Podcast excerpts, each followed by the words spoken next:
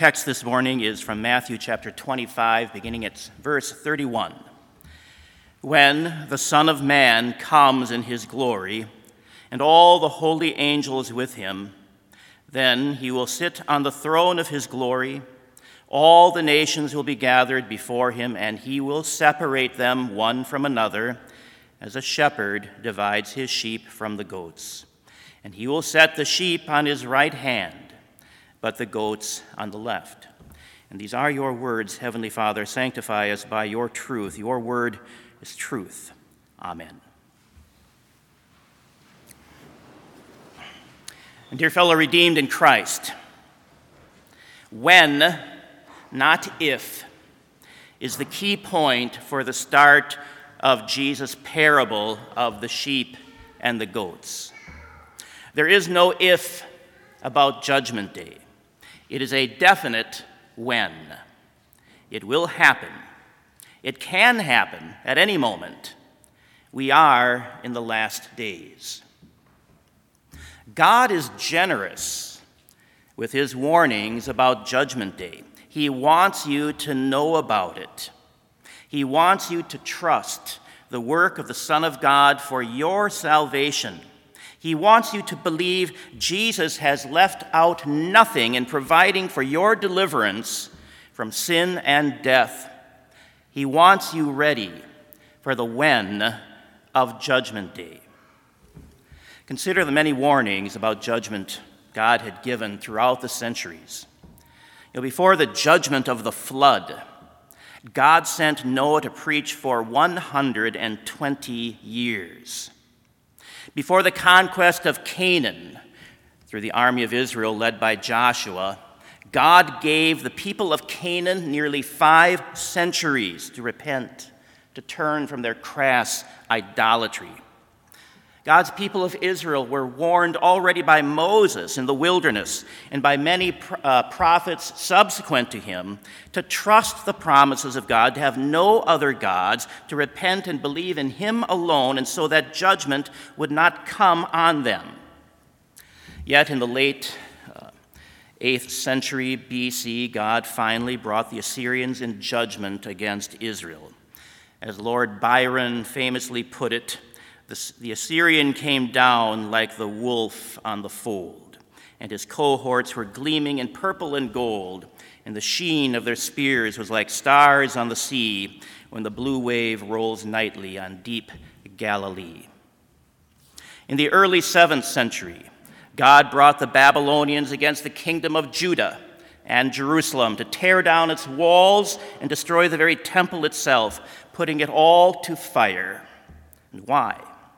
Because the people refused to repent of their unbelief, to turn away from the gods of the nations around them. Jeremiah would look on the ruins of that once beautiful capital of Israel and Judah and, the temple with this lament How lonely sits the city that was full of people. How like a widow is she who was great among the nations, the princess among the provinces has become a slave. Her adversaries have become the master. Her enemies prosper. For the Lord has afflicted her because of the multitude of her transgressions. Her children have gone into captivity before the enemy. From flood to fire, God did not fail to warn. Yet many consider God to be a cold hearted Lord, an unloving or merciless being. Why is that? Well, because he finally brought the punishment that he foretold. How mean of him. And yet, consider Jesus himself as he wept over the city of Jerusalem prior to his own suffering and death. Oh, Jerusalem, Jerusalem, the one who kills the prophets and stones those who are sent to her. How often I wanted to gather your children together as a hen gathers her chicks under her wings, but you were not willing. You were not willing. Judgment Day is a when, not an if. And as one theologian notes, this parable of Judgment Day uh, and the theme that Jesus has throughout the Gospels is also re- reiterated by the apostles. You'll find it in Acts, Romans, Corinthians, James, Revelation. And the church continues to confess this truth of Judgment Day through the centuries. The Apostles, the Nicene, the Athanasian creeds all have some form of this that Jesus, the Son of God, will come to judge the living and the dead. Our own Lutheran confessions repeat the same truth. There is a coming judgment day, and God has not hidden this truth from the world. There will be a separation between sheep and goat, between believer and unbeliever, those who believe in Jesus and those who reject him. This separation will lead to believers going to eternal life in heaven and unbelievers going to the eternal punishments of hell. This truth hits the human psyche with the force of a hammer blow. We don't like it. The world hates it. And we see how so many have rejected God's warnings in the past, and it is the same today. In fact, it is not uncommon for even churches and pastors and people to close their ears to this message and replace it with one more to the liking of what they think God should do. Since God's message, repeated over and over and over again, doesn't match with our own desires, we want a different message. And so we have pastors and teachers saying what the false prophets in the days of Jeremiah were saying peace, peace, when there is no peace. It is a compelling message from these false prophets. Judgment Day is rather depressing. Singing a hymn with the title Day of Wrath hardly seems like a way to attract people. Where are the delightful stories of butterflies and puppies? Isn't that better than judgment, wrath, fire, hell? Of course, God sends the warnings so that people have their eyes opened to the truth of their sinful condition.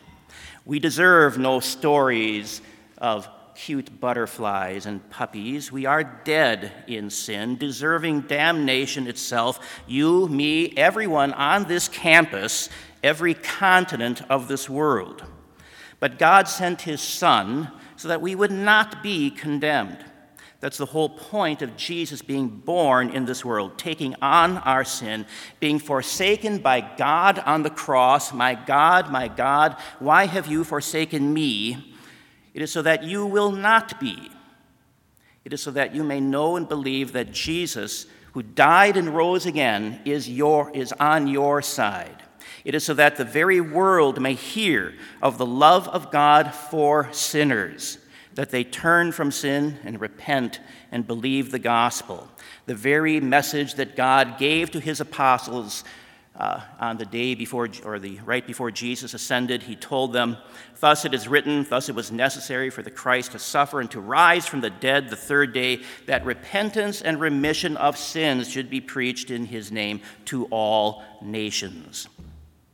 All nations will stand before Jesus. And how will it go for you?